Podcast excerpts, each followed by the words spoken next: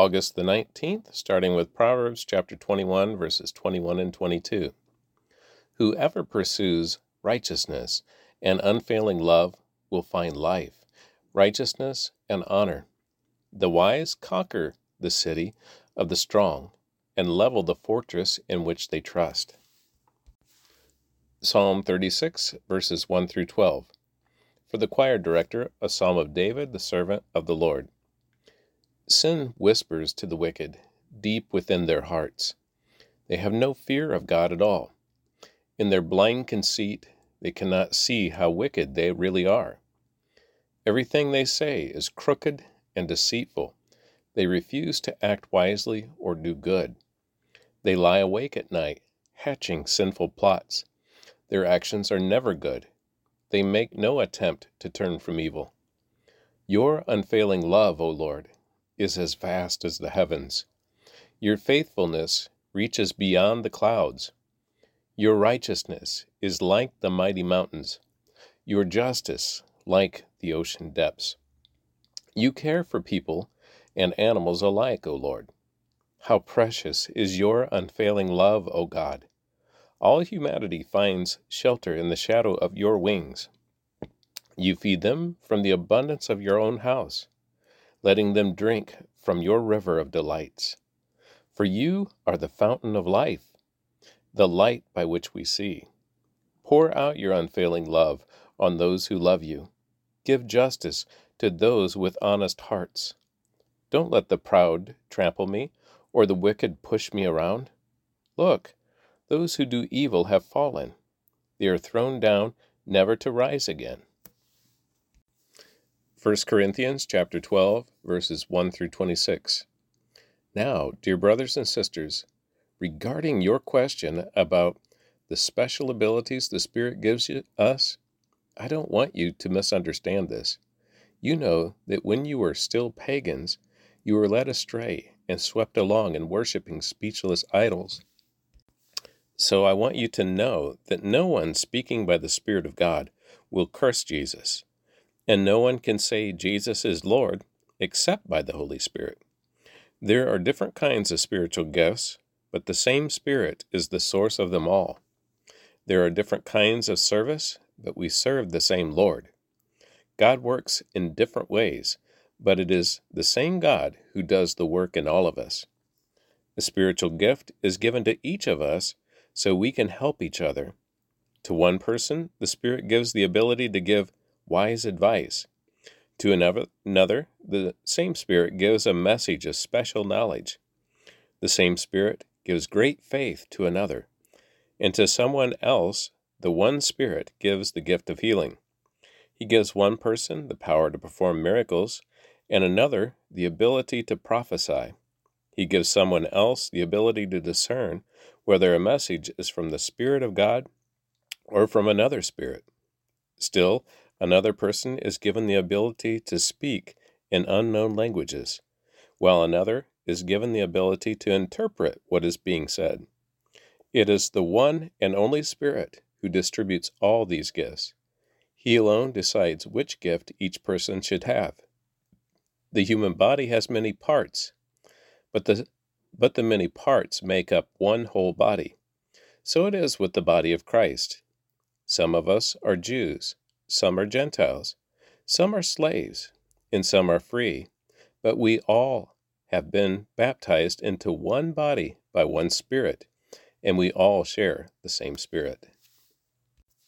Yes, the body has many different parts, not just one part. If the foot says, I am not part of the body because I am not a hand, that does not make it any less a part of the body. And if the ear says, I am not part of the body because I am not an eye, would that make it any less a part of the body? If the whole body were an eye, how would you hear? Or if your whole body were an ear, how would you smell anything?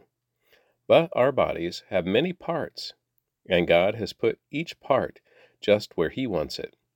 How strange a body would be if it had only one part. Yes, there are many parts, but only one body.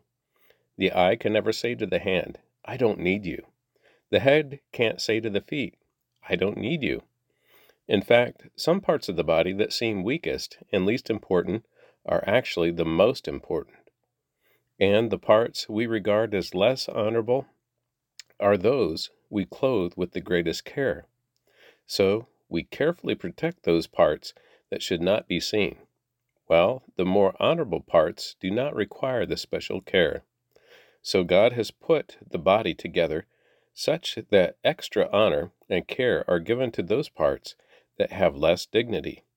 This makes for harmony among the members, so that all the members care for each other.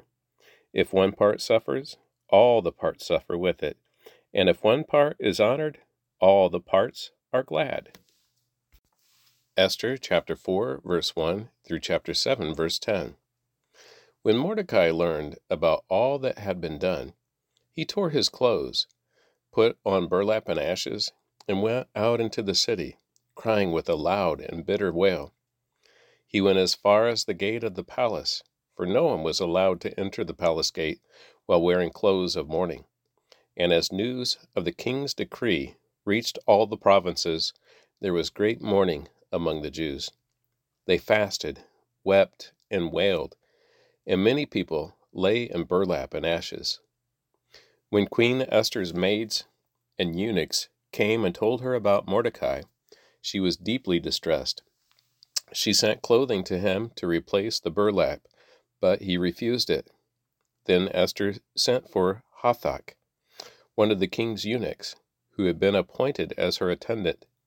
She ordered him to go to Mordecai and find out what was troubling him and why he was in mourning. So Hathach went out to Mordecai in the square in front of the palace gate.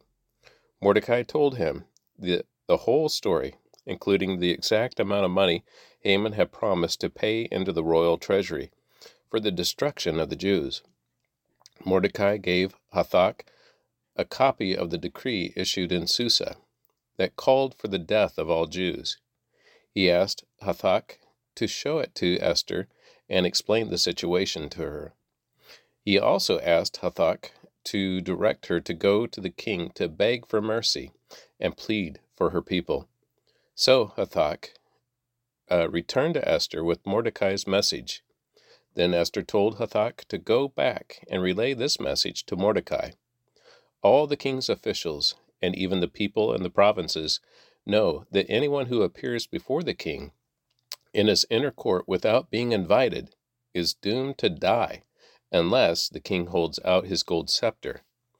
And the king has not called for me to come to him for thirty days. So Hathach gave Esther's message to Mordecai. Mordecai sent this reply to Esther Don't think for a moment that because you're in the palace you can escape when all other Jews are killed. If you keep quiet at this time like this, deliverance and relief for the Jews will arise from some other place, but you and your relatives will die. Who knows if perhaps you are made queen for such a time as this? Then Esther sent this reply to Mordecai Go and gather together all the Jews of Susa, and fast for me. Do not eat or drink for three days, night or day. My maids and I will do the same. And then, though it is against the law, I will go in to see the king. If I must die, I must die. So Mordecai went away and did everything as Esther had ordered him.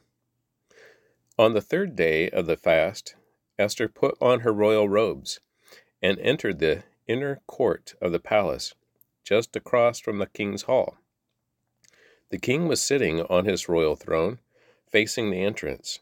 When he saw Queen Esther standing there in the inner court, he welcomed her and held out the gold scepter to her. So Esther approached and touched the end of the scepter. Then the king asked her, What do you want, Queen Esther? What is your request? I will give it to you even if it is half the kingdom. And Esther replied, If it pleases the king, let the king and Haman come today to a banquet I have prepared for the king. The king turned to his attendants and said, Tell Haman to come quickly to a banquet as Esther has requested. So the king and Haman went to Esther's banquet. And while they were drinking wine, The king said to Esther, Now tell me what you really want. What is your request? I will give it to you, even if it is half the kingdom.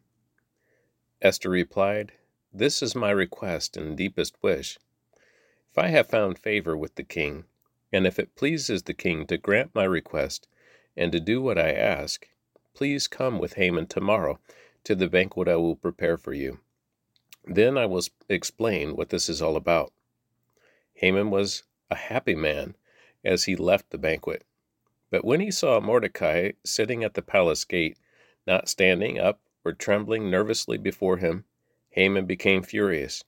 However, he restrained himself and went on home. Then Haman gathered together his friends and Zeresh his wife, and boasted to them about his great wealth and his many children.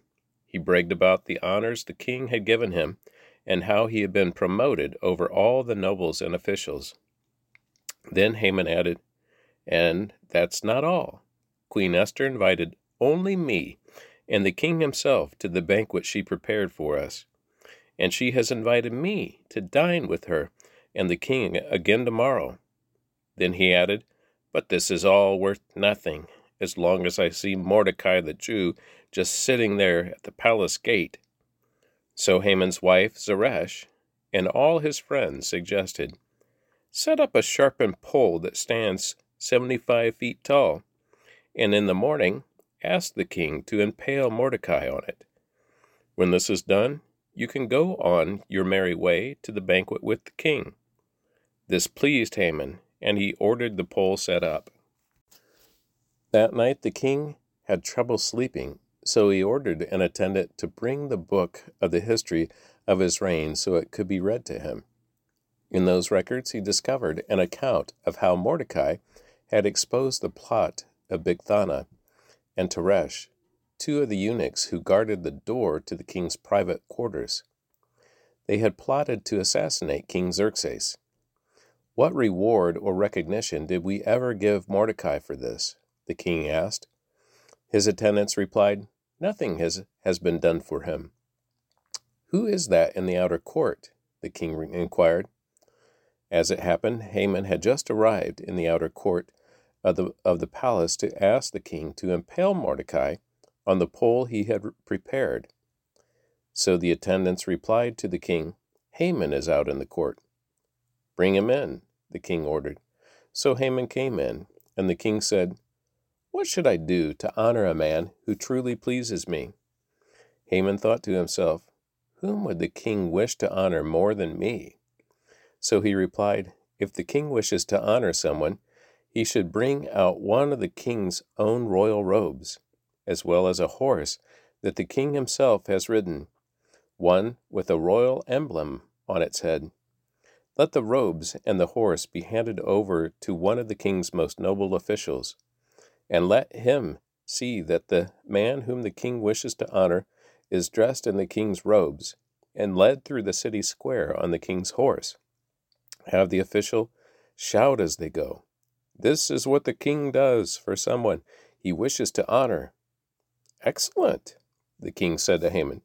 Quick, take the robes and my horse, and do just as you have said for Mordecai the Jew, who sits at the gate of the palace. Leave out nothing you have suggested. So Haman took the robes and put them on Mordecai, placed him on the king's own horse, and led him through the city square, shouting, This is what the king does for someone he wishes to honor. Afterward, Mordecai returned to the palace gate, but Haman hurried home, dejected and completely humiliated. When Haman told his wife, Zeresh, and all his friends what had happened, his wise advisers and his wife said, Since Mordecai, this man who has humiliated you, is of Jewish birth, you will never succeed in your plans against him. It will be fatal to continue opposing him. While they were still talking, the king's eunuchs arrived and quickly took Haman to the banquet Esther had prepared. So the king and Haman went to Queen Esther's banquet.